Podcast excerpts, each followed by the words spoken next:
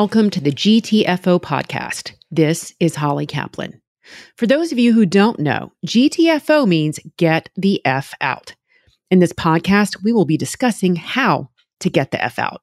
How to get the F out of a bad situation, predicament, or something you want to flat change. I'll be interviewing individuals who have had to GTFO. Expect to hear stories of those who experience situations of despair, pain, and fear. And the only way to escape it was to GTFO. Through this podcast, I want to give you, the listeners, the power and courage to make life changes should you need to GTFO. Today, I want to talk about the power of change. Changing or shifting your personal landscape can be uncomfortable. There are those of us who are resistant to change or something new. I'm one of those people. Uh, a lot of us are raised like this get married, stick with it. Get a job, stick with it. It's common messaging, right? We're not supposed to change. Everything is supposed to flow perfectly in life. But you know what? It doesn't allow for something better to come into your life. Sometimes GTFO has to happen to you to get the changes you need. Today, our guest, John Papa Gros, is going to tell us his GTFO stories and how they created change in his life personally and as a performer. Okay, typically when I do bios, they're short, but today I'll have more words. But trust me, it's worth hearing his accomplishments. So I'll start with this John is a musician, but he's not just any musician. John Papa Gros is steeped in New Orleans music tradition. He is a piano powerhouse, standing at the intersection of funk, R&B, soul, and Americana music. For over 3 decades, John has brought his city's celebratory culture to listeners around the globe. He mixes all the sounds of New Orleans funk, traditional jazz, brass band, blues, and makes it his own signature gumbo. He cut his teeth on Bourbon Street. He backed up some of the biggest names in the Crescent City, such as Meters bassist George Porter Jr. and guitarist Snooks Eaglin. Between 2000 and 2013, John began his transition into the spotlight by leading Papa Grows Funk, a highly revered group that mixed hard hitting funk grooves with often unpredictable jazz spontaneity. The band released six critically acclaimed studio albums while touring the US. This year, John Papa Gros has released Central City, his third solo album. The album is a collection of classic New Orleans songs, both new and old, filtered through his decades of dedication to his craft. John absorbed a lifetime of lessons and became part of the direct lineage of New Orleans music. And I'm going to share his quote. And I love this quote. So, John, I'm going to share it. I'm walking on the same path as Dr. John, Allen Toussaint, and Art Neville. I've been following them my whole life. Now they're no longer in front of me.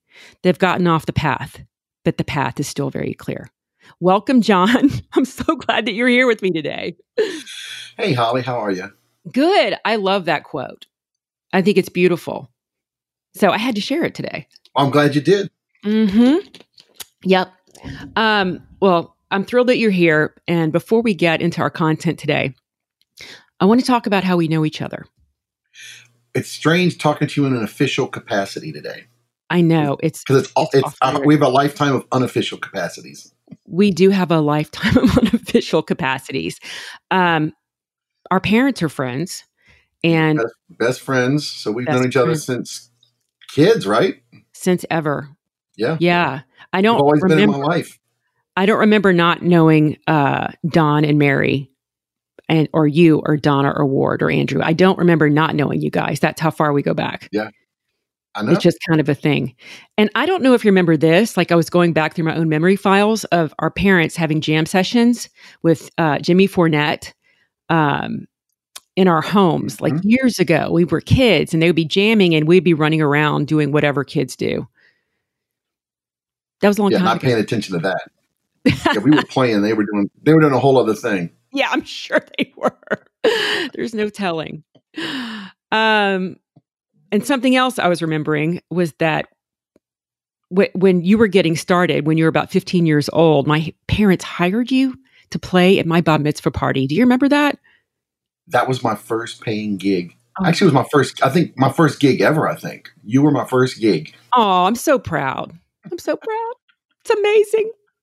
Yeah, and parachute pants were hot back then. So you know, it was '83. It was good stuff. it was good stuff. Maybe if, if, I can dig that photo up, maybe you can post that on the uh, your. Oh website. my god! Okay, I'll look for it. um, I think I'll try to look for that one. That would be entertaining. Yeah, that was cool. That was fun. So I wanted the listeners to know that um, that we share that in common. Our families have been friends for years, so we're, we're very lucky to know each other. Yeah, our moms were like sisters, and our, uh, our dads were like brothers. They really, very, really, very true. Mm-hmm. Very, and they take good care of each other now. I mean, uh, your dad and my parents stick together a lot, so yep. which is important. Um, all righty. Well, I have a, a line of questions for you to talk about your GTF moments and how they've shaped you. But before I do that, give us some background on yourself. We'd love to hear more about you from you.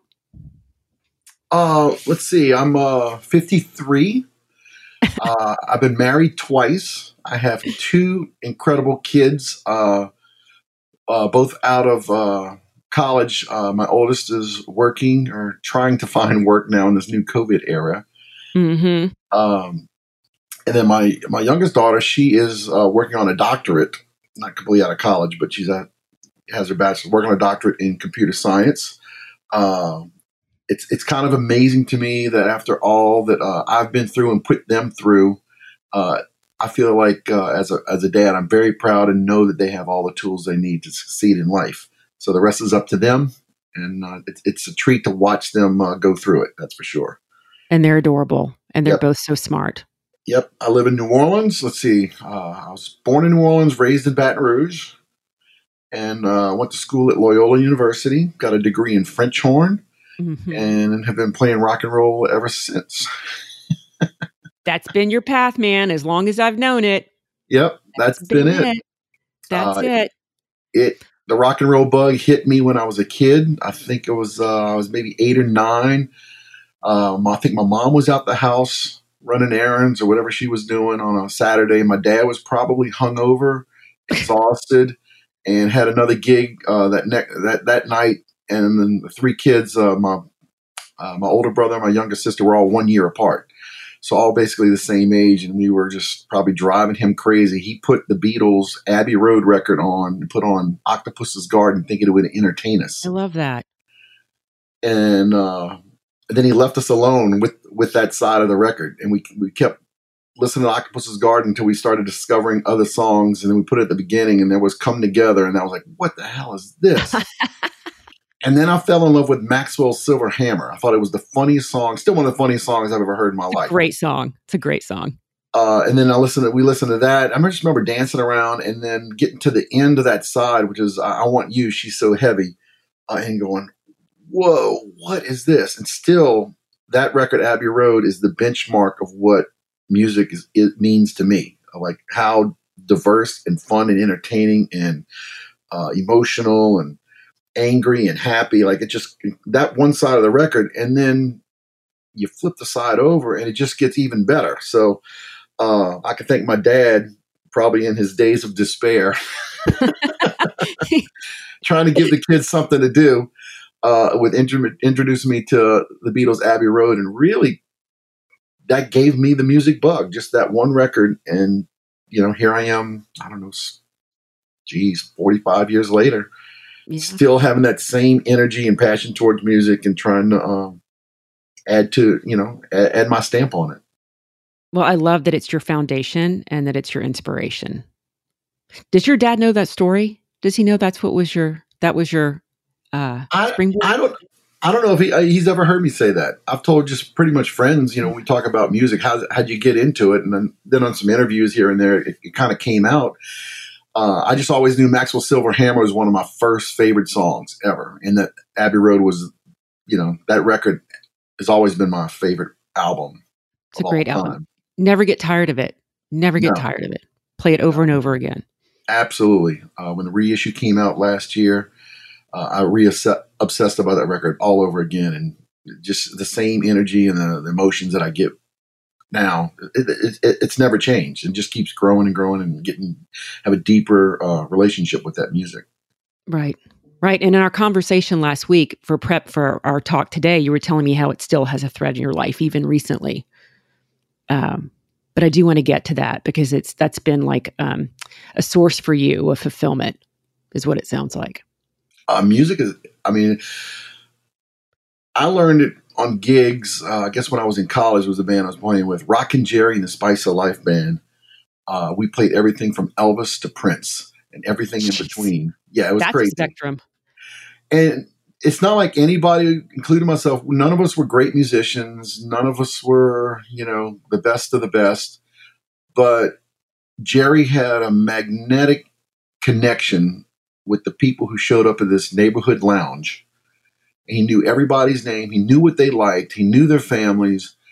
And I just kind of asked him one time, like, uh, Jerry, how do you know? Why, why do you, you're interested in all these people coming in? It's the same people. All things. No, no, no, dude. It's like these people come to hear music, to either escape their life because it's so bad or to celebrate it. And our job is, is to help them do that. And for me, uh, and then it, that just summed it all up. What music is about for me, it's like you know when you you grow up and you're a teenage and you have your teenage angst, and and that's what rock and roll is all about. Is just you know some kind of release to escape, you know, the parental controls and get on. You want to get on with your own life because you think you can handle it. You know, I'm 15. Yep. I can do my own thing. You know, you find out later how wrong you were, but you know, just that's a whole other podcast right there. That's a whole other podcast. That's no, a whole just, other conversation. But music is such a great uh, therapeutic um, medium, uh, and it's been the one for me that you know it just helps me get through life. Yeah, yeah. Either escape it or celebrate it. Either way you want to look at it, but it's it's always my go-to. Right. Right. And I know you you told me about that recently with the COVID-19 being around and I do want to talk about that because it's mm-hmm. interesting how you go back and you rely on it again and again. Um okay, you had two significant GTFO experiences in your life and they both really changed your changed your traje- trajectory. So I would love it if you would share with us um, your first experience and I think that had to do with your with your marriage and uh, yes. uh, where you went from there. Yeah. Yeah, my uh, first marriage, uh, married a uh, college sweetheart, and we uh, got pregnant three months before our wedding. We were engaged for a year and a half, and pretty much thrown into the fire at age 24, which is, you know, now seems, you know, 25 years ago wasn't that bad. Uh, I had lots of friends, you know, going through the same process. As a parent of uh, of a 25 year old, I would say that's way too young. yeah, right, exactly, right. I'm almost 50, and yeah, to me that seems young now too. But yeah. back then, maybe not so much. Yeah. So, um, yeah, we were just thrown into the fire. Uh, I was a musician. She was a school teacher. Uh, we did not have great, you know, financial means but we made things work and we just put everything we had into getting through the week, getting through the month, paying the bills, making sure the kids were um, taken care of. And we lost sight of, we never learned how to be a couple, never learned how to argue um, and make compromises with solutions in a positive, healthy way. And after 10 years of that, through you know lots of struggles over, over, over the 10 years, she had had enough and uh, found her own way out and basically kicked me out the house. And my GTFO, get the F out, was uh, you're an asshole. You get the fuck out.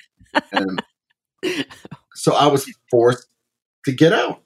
And I was not ready for it. Uh, there were many times during the marriage where I was, but uh, at this this phase of where we were, I was figured I know what's going on. I'm in control of the situation. I have a solution. I'm going to figure this out and I'm going to fix it and things are going to be better. That was my mindset for a good year and a half. And it seems like everything that I tried to control, um, the reaction and the uh, results were complete opposite of, of my intentions. And I lost control. I didn't know how to handle it. Anger came out. I, you know, just couldn't couldn't control a situation, didn't know how to handle it, and then uh, with all this anger, it definitely didn't help my cause to stay married. Uh, right. It just made that whole situation worse. Uh, I know the kids, even as young as they were, created created great stress on them because they could, you know, they they hear it. Kids are so brilliant in how they, you know, assess situations. Sure. They may not know what to do with it, but they know what's going on.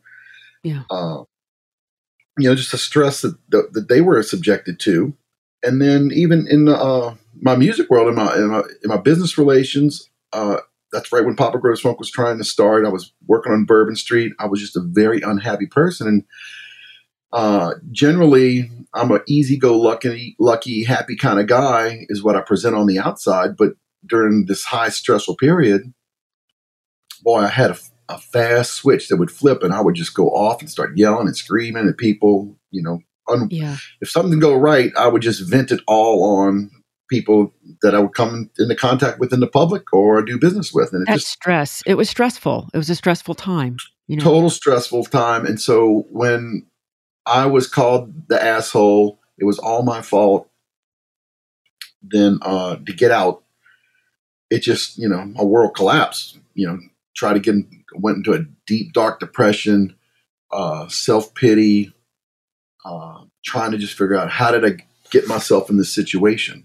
Right. and you know started reading the self-help books and going to therapy and just i remember the first day i had a therapy my therapist was like um, you are in control. You you uh, you you and only you can control uh, your own journey of life. Yep. so it's the only thing that you have. You're on the journey of life and you're the only one that's on that that journey. You're the only one in control of it uh, and I, I didn't know what that meant and I remember after 10 years later of therapy, that was the last thing we talked about, how I finally understood what that was Right. and what that meant. But at that time, like I had no control. I didn't know what it was. And then, and then I tried to figure out, okay, why am I the asshole? What did I do? And then when you do the self reflect, it's like, yeah, okay. Yeah. Yeah. These are the things that I did, and this is the react. This is why I got the reactions I did. You can't control anything but yourself. Nope. Yep. Uh, and then you realize, okay, well, I'm only 50% of the problem. And then, you know, my Right. first wife, she was the other 50%. And how it, how it all worked together is why, how it did not work together. right. Exactly. exactly. so Well, learn, you're making me- You're making me think when you were talking about control, like a couple of minutes ago, like you were you were saying I was trying to control everything and get hold of everything. And it's like the more you try to control it, the less control we actually have. And that's a that's a hard lesson. I had it too. I understand, you know. So Yeah, I'm glad that that through, you know, your own self-discovery, you're like, oh yeah, I can't control everything. It doesn't happen. you can't control, and then you, then you, then I'm dealt with the anger, and you realize, you know, what the anger does, not only Mhm. physically to yourself, but then to your kids, to your partners, to your business relations, how it just affects and infects your whole entire life. And, uh, you know, that's, that's a lifelong process, how to manage and maintain and release anger in a healthy, positive way. That's, you know, why therapists make so much money. They do exactly. exactly. We love therapists. They're awesome. But I mean, really, if you think about it, you know, stress and anger are they're the demise of any relationship, and you have to you have to find ways through it. And when you're forced to, which is was my circumstance, um, thank God that you know that's what woke me up Right. and was able to just start looking inward and figuring out how I got myself in the situation, Well- what I could do about it, and what you can't do about it. Right. That's perfect segue into my, my next question is how did it change you? You? You know, the GTFO moment, being told you're an asshole, get out. How did that change you? Uh, I think yeah, uh, acceptance. I mean, that's another Uh-huh. big word that uh, I've been using a lot lately. Uh, just acceptance. Okay, yeah, you did that. You, you got to Mhm. own up to all to it. It's like okay, but you know, I, I came to realization I like living life, sharing life with a partner. So uh, when I met my uh, Becky, my wife now, when we started dating, I was able to really early on be kind of open and honest to myself about how was I going to present myself? Was I going to cover up and hide and try to present someone else to be attractive and you know spur her on, or I was just going to open up and be myself and let her Right. know, let her know me, and uh, it, you know, it was at first it was a little weird dating again and all that, but she was a person that I could talk to, and she was she's- also a great listener and a great processor, and so she made it very easy for me to open up and help me process everything that I was thinking and, and working through. That's wonderful. And she's, by the way, a wonderful lady. She but um, it's nice that you found a match and somebody that would listen and would accept everything about you. That's the best part of it. It is, um, because I definitely realized with my first wife, it's you know, I we never accepted our flaws very well. Right. We expected each other to to meld into our beliefs, and I, instead of acceptance. And so, it's really nice to have a, a partner to share life with. And of course, you know, we've been married now. It's uh, ten years. We've been together Yeah. eighteen years. Uh, so I've been together with Becky much longer than I was my first wife. But I got to tell you, the same issues come up and it's all about how you deal with them, how you get through them, through through through the issues. And you know, luckily, with all the things I did wrong in my first marriage, uh, I'm doing a lot more things right this time around. Maybe not everything, but uh, just have a lot more um, you know knowledge and skills and tools to work through problems and issues. Right. Right. Right. Right. I agree with you. You learned from the first one and you were able Yes, to so use I mean, your new skills in the second. Yeah. No. and that never would really would have happened had I not been kicked out the house. it's not funny. I'm sorry. It's just the way you say it. It's funny. And it, and now you have a wonderful wife and life. So Well, I would say 10 years ago, the way I would say that, it would sound very angry. but now with acceptance and, you know, thankfulness, you know, it's, no, it's, it was, it's such a great thing that happened to me yeah. because this, all this opportunity to actually enjoy life and live life and be happy in life, it's a much better way to go. And I, I like it a lot better. Right. Now you've had it. Now it was delivered to you. The change delivered that to you. So, yeah. Um okay, so that was your first big GTFO. That was the first part. Then you had a second GTFO I that did. kind of came across your path. Tell us about that one. You know, it's, um, nearly the same story with just different players involved. uh, and when I say players, that's a kind of the right word because it was in my professional world with my musicians friends who I had a band with Pop, Papa Grows Funk. We were together for 13 years. And, you know, basically it, it wasn't really a formalized business when we started. We didn't have any kind of game plan. There was no business plan. It was five guys showing up on a Monday night to do a jam session. People liked it we started writing songs. We started playing shows in other venues, going to other cities, other countries, more records. It became a whole business without trying.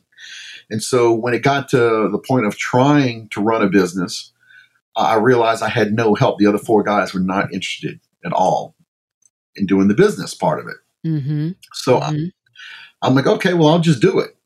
It needs to get done. I'll just do it. So after a good 10, 11, 12 years, I was pretty fed up doing it and felt like I was not a musician anymore. I was more like an office manager, band manager, uh, accountant, tax guy, bookkeeper, uh, roadie, uh, but not like a musician who writes songs and performs for a living.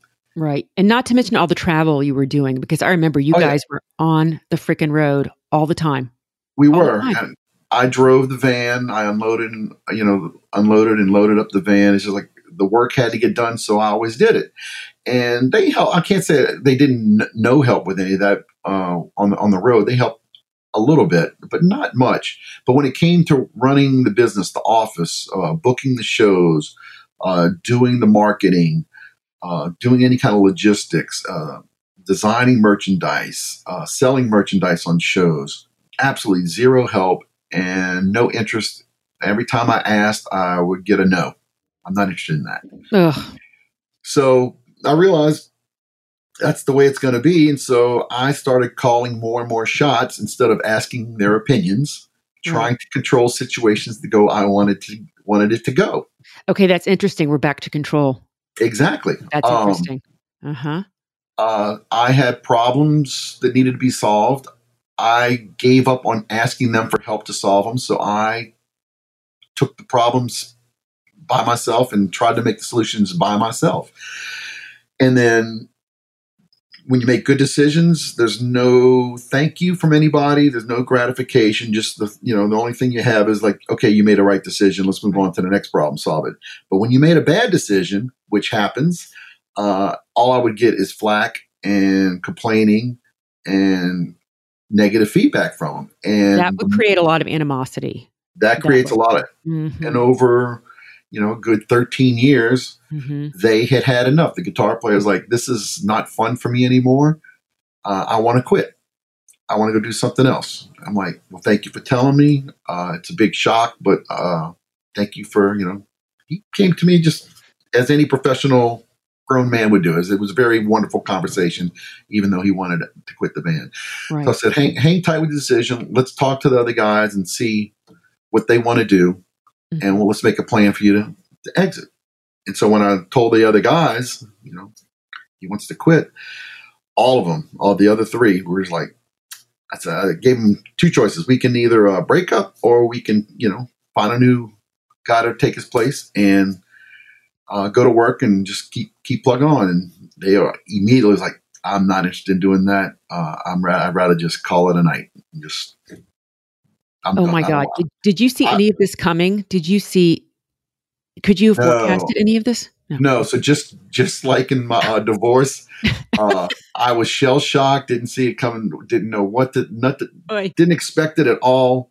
Um, I was angry. I mean, I I went through all the stages of grief, and it it took about six months for me to go through it. And I, at this point in my life, I'm. Uh, let's see, this was seven years ago now. Uh, a lot better awareness of the world around me and who I am, and uh, you know, a lot, a lot better aware of what's going on. So I, I understood what grief was about, and uh, I was angry at first. Uh, I didn't want to ex- uh, in denial. It was Right. denial, anger, um, then uh, complete depression, Oh, I'm sorry. and then uh, then we had a game plan for for how we then we decided okay everybody's going to stay in for another six months. We're going to do one more round of touring all over the country. And we're going to have a big blowout and it's going to be over with. So then i had a game plan you know made a plan for escape. Everybody was on it. Uh, it was amazing six months because as soon as we announced that we were breaking up people fans started coming in from all over the country to come see us. And when we would go to their towns do our last tour we were selling out again. We were making money hand over fist. It was just really good. I mean, it was a good, Wow. good way to go out. And then when it got to our last few shows, all the guys were like, man, this really was a good time. This is like, oh yeah, I'm done. I've had enough. I'm so looking forward to uh, our last show. And I remember after our last show it was a sellout show at Tipitina's. It was one of a, a great, phenomenal night. Fans came in from all over the country. Uh, it was a, just a one of the best gigs I've ever had in my life. It was just really incredible. I remember going home and uh, telling my wife before I went to sleep, just like, I'm so thankful it's over. I never want to do this again. Uh, I'm ready to move on. And it was pure acceptance. Wow. Like I, I had given my life to it. Uh, I tried to control it just like I did in my marriage. It didn't work. It backfired. The guys didn't work well with it, but it wasn't a healthy working relationship. And then you realize it never had been, just like my marriage. It never had been a healthy working relationship. So the fact that they made that decision, uh, I was able to just really put every all every energy that I had of 13 years, really wrap it up in a in a great six months. Uh, we went out on top. We made money. We felt good about what we did, and I was very proud of 13 years of work. When like unlike leaving a marriage, my first marriage, uh, there's nothing really to feel good about. I still, you know, feel that my first marriage was one of the greatest failures of my life, and I still have regret that I wasn't a good good husband, wasn't a great enough father. Like I didn't do the right things. Uh, no one likes to fail, but uh, you can't learn unless uh, you make some mistakes. So, Right. so fail forward. yeah, so at least with Papa Grows Funk, I was able to to end it on a high note. Be very thankful for the time uh, that I put in. Uh, I knew I, everything that I did with Papa Grows Funk was learning the tools of the music business. Everything from the production in to the writing of the songs to the booking of the shows, uh, paying the musicians, bookkeeping, taxes. I mean, merchandising. I learned all the tools of the trade and was able to was going to be able to apply that to whatever else happened in my life afterwards. Right. So I, I felt like You had to do it. I had to do it, and it, it- and so they chose for me to get the fuck out, and here I am out on my own finally, and I'm so thankful because I have new re uh, re-energized my and recommitted to my love of music, um, which goes back you know each time after my divorce after uh, Papa Grows Funk ended. I went back and I just what why do I like music? What is it about it? And I would go back to I always go back to start with I Abbey Road. You're going to say Abbey Road. I knew we are coming back to Abbey Road. Yeah, I could I feel always it. go. I always go back. I said, I, "This is one of the, the best memories I have as a child." Is my love for this music, and what do I love about? Why do I love it? Why do I want to listen to it? And it's everything from just just the first, you know, listen, and as a casual listener, this makes me happy. This affects me. Here comes the sun, and just the the positive uh, message that comes out of out of that song. Beautiful song. Uh, yeah, the whole you know um, even uh, the the last lyrics, you know, love we take is the love that you make. You know, uh, it just all, all the messages, and then you know, then I can break down the songs. Why, you know, so I'm a studied musician, so I, I'm all about why why the chord changes work. Why do the rhythmic things change? Uh, change parts of the, these songs work. I could just break it down like how how it all works and how it affects people. And we're like, oh, I'm just going to start playing music and writing music again because that's what I love to do. And what was your it's just- break like between ending uh, Papa Grows Funk to going out on your own when you're going through the self discovery period again? I didn't play any music for three months uh, after Papa Grows Funk. Right. Wow. Uh, within six months, my wife and I took three full vacations and two half vacations. You probably needed that break though. You pr- Oh, it was it was incredible. Um, it, it, it was so needed. I had so many uh, in the in the music world. People wanted me to dive right back into another project immediately, and I like I, I was burnt out. I just could not do it. I didn't like music because music wasn't music at that point for me. Music was business and work. It was numbers. Uh, it wasn't uh, making people happy. right. It wasn't bringing people together, making them happy. It was. It wasn't that. So I had I had to find that before I could really actually recommit to it. Yep. Otherwise, I might as well I don't know become an accountant or, or a manager or you know. But I love that you gave yourself that time because a lot of people don't. A lot of people, you know, try to force themselves right back in. Right. But it sounds like personally and creatively, it was better for you to take that time Yes. for yourself. And I think that's a great message for other people to hear. I really do because there are those of us like myself who want to dive right back into things instead of giving yourself some space. Mhm. So it sounds like that space really served you for what you're doing now. It's exactly what I needed to do, and so you know, started with Abbey Road. I went into Fats, back, went back to listen to Fats Domino. I love that music. I went back to listen to Journey, ZZ Top, Led Zeppelin, Yes, uh, Miles Davis. Every, everything that you know de- informed me of who I am as a musician, but also as a person. Randy Newman, I can Dr. John. I can just go through all all the stuff that I listen to. Right. Um, these are the important records that make me the musician musician that I am, and so um, by finding that out and rediscovering myself, you just start and I just start over. And I just I had the tools. Uh, I knew what to do. I knew how to practice. I knew how to write songs. I knew how to put a band together. I knew how to book a gig. So I just you take one thing at a time and you just start all over. Right. And I think I was uh, what forty five at that time, forty six, and it is hard. Um, the music business is such a young man's game. I heard it my whole life, and when you're not a young man, uh, you start to realize it. when you're not 26 anymore, it's quite different. it's quite quite different. Yeah. It's also a lot harder to drive in a van across the country through the long hours that it takes. I mean, it's physically you know rougher, t- harder on the body. So, do I really want to do it? And the answer became yes. I, I mean, I love what I do. Right. You got you got back to the source. You got back to the heart of things. Right. Well, tell us this. What have you been able to accomplish since then? And I know it's a lot because I see you all over the place. Uh, I've been able to write and record two records. This is in the last six years. Um, uh, the first record uh, that I put out after Papa Grows Funk, and it was in 2016. I spent 2015 mostly writing and recording it. That one's called Rivers on Fire, and it was pretty much a collection. Uh, the goal with that was not to have any kind of goal. Just start writing songs. It was the my, the therapy process Right. Sure. as long as I liked the song, it didn't matter what it sounded like. So on this record, it's mostly like uh, New Orleans R&B funkish with uh, maybe an Americana slant to it, but I'm playing some, a lot more piano than organ. There's some folky kind of uh, ballady kind of songs on it, which I was never able to do with Papa Grows Funk because that was a straight up funk band. Uh, so it just showed a lot more depth of who I am as a musician and a lot more versatility.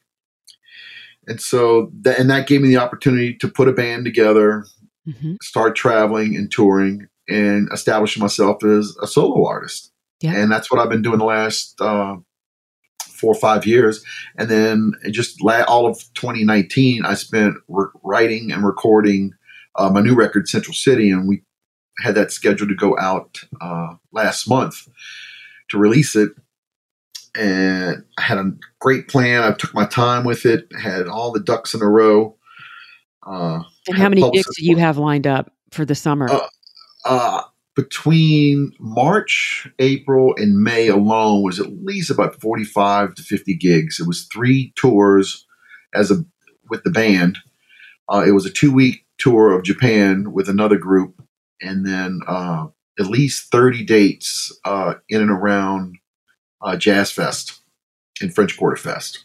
Of course. And being able to being able to play, you know, we had I had featured slots at uh, Festival International in Lafayette, French Quarter Festival, and the New Orleans Jazz Festival, which are the three biggest ones in uh, Louisiana, all within a two week period. Uh, I just had it all set and ready to roll, and then the whole coronavirus hit and kind of dropped the ball from all the plans. So there we go. I had a whole situation that was totally in control, not in control. There's lost total control. yeah. There's a so yeah. So then, uh, then it was a decision. Do you? Uh, I've spent a year to year and a half working at a release, uh, which it usually takes a good nine months to a year really to do it properly. And for the first time out of this is the ninth record uh, that I've produced and worked on. Uh, this is the one I had all everything set up for success. It was ready to roll, and uh, what do you do? I was like, I either going to release it on schedule or I'm going to wait till the world gets back in a better place. Which who knows how long that's going to be? I don't know. Especially, especially for you know musicians able to tour. Right, it might take another year, year and a half before people are very comfortable going out to venues and clubs and right festival, outdoor festivals are even possible. So I do know one thing that uh, it's a happy sounding record. It's a record that uh, reminds me of the sounds that I heard when I was a kid uh, from my parents and grandparents, the sounds of New Orleans, uh, and that during the darkest of times that we're having right now, it's what people need. It's something right. to make them feel good. So it was kind of an easy decision to say, let's stay on schedule with the um, the release. So we released it about a month ago, uh, April uh, seventeenth, uh, I believe, was uh, is our no, yeah, the seventeenth yep. was our yep. release date, and people have been liking it. I'm getting nothing but great feedback, and you know, it feels good that the music is finally out there and people can hear it, and it become, can become part of their lives and make them feel good when they need to feel good. Right, exactly. And when you're able to get back out there, you know, it you'll be able to you know continue to to launch it and get it in front of people which kind of kind of leads me to my next question is as a musician how has the coronavirus pandemic affected you? We know that it's canceled your shows damn it right? I mean right. that's your livelihood. So now is is what's, John Gros what do you do? How do you cope with what we're doing right now and deal with this knowing that your whole schedule has been wiped off the map for right now well, it's not just me; it's it's the whole industry. Yeah, and it's not just the New Orleans industry, and it's not a U. It's it's a worldwide entertainment industry is crippled, just crippled. Um, so I don't, I don't, you don't know how long it's gonna the last. It's gonna last. Um, I don't think venues can survive at working at twenty five percent capacity for very long. No, I don't think so either. Fifty percent, maybe a few more can. So, um, what can I what what can I do during all this? It's um, there's got to be opportunity in there somewhere. Uh, live streaming is, is is like the first thing that most musicians have been doing, and I jumped on that bag, bandwagon about a m- month into it, kind of late from a lot of other guys. But I just kind of see it's another avenue to develop a fan base, stay yep. in touch with the fan base that you already have in a new way. Right. Uh, Right. Much like like podcasts are, where authors and you know people like yourself can get out there and, and give their message Right. uh, and teach and educate. It's the same with music. You know, live streaming, live performance in in that way is just another way that I can deliver what I do to people who want to hear it. right. And I know they appreciate it and they need to hear your music right now. they they- do. People need They to hear need it. that escape. Everybody you always need the escape there's always uh, something to celebrate uh, all that stuff has to happen and so uh, i'm starting to find ways that i fit in with the live streaming and trying to you know step up learn about it for one that's Yeah. It's, That's uh, the other thing. We're learning about it. I mean, I'm a child of the 80s. We had Atari. This whole live streaming thing now is like way off the map. Like, what? it is what is it? it is complex uh, yeah.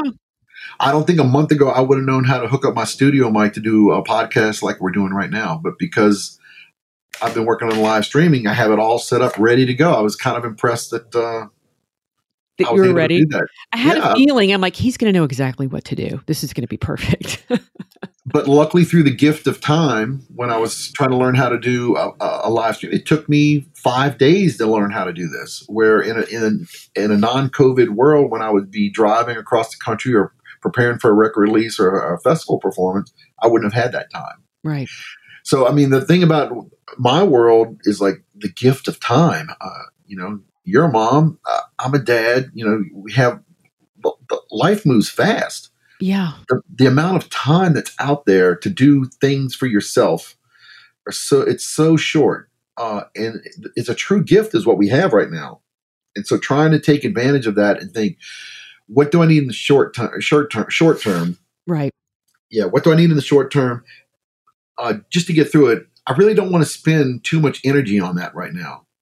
Because my world my industry what i do is about bringing people together and i'm trying to be ready for that step. When that when that green light hits i want to be ready for that. So i'm thinking more long term and intermediate term thinking okay these are the bigger picture plans and i rarely get this amount of time to work on the, that kind of stuff Right. You do. That's such a healthy perspective. And you're right. And I love what you're saying about you want to bring people together.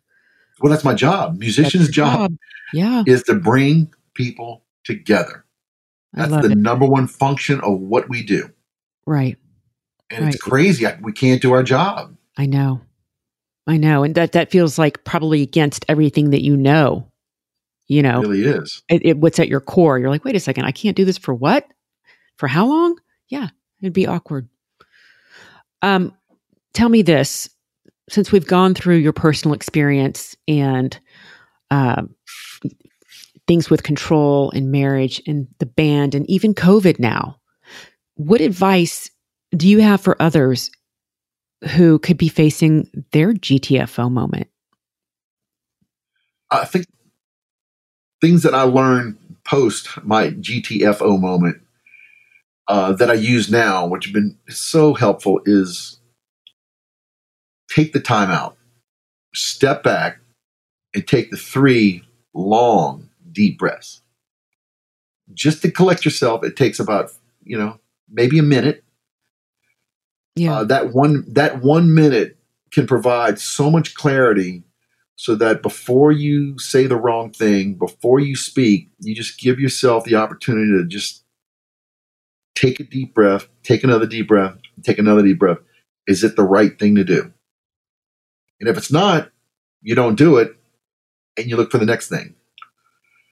Uh, Right. Just just be able to, you know, that my biggest issue in in my worst moments are the spontaneous reactions that I have that had so much negative effect, and just be able to stop myself from putting my foot in my mouth and being that asshole. I mean, the asshole is always with me. I have I have that potential at all times. the asshole is always in your back pocket, just ready. And, re- and, Right. he, and he- and he really wants to jump out, and he really wants his two cents in there. And you know, it, maybe that's not the right guy to be represent who you want to represent yourself as. right, right. And so, like, just being able to take three breaths and then understand you're going to fail. Failure is part of how you learn. and uh, the leap of faith, um, or when they they kick you out on your ass, like happened to me twice. There's a reason. There's a reason. There's a reason, and it it always um, reveals itself later. You don't necessarily see it when you're going through it. Uh, I remember, especially after my divorce, uh, friends who had been through it because, yeah, dude, it sucks. Uh, you're going to be in in it for at least three years before you can actually feel like yourself again. Uh, it's going to take five years before even the anger even kind of goes away. Oh gosh! And, and, then I'm like, "Are you serious?"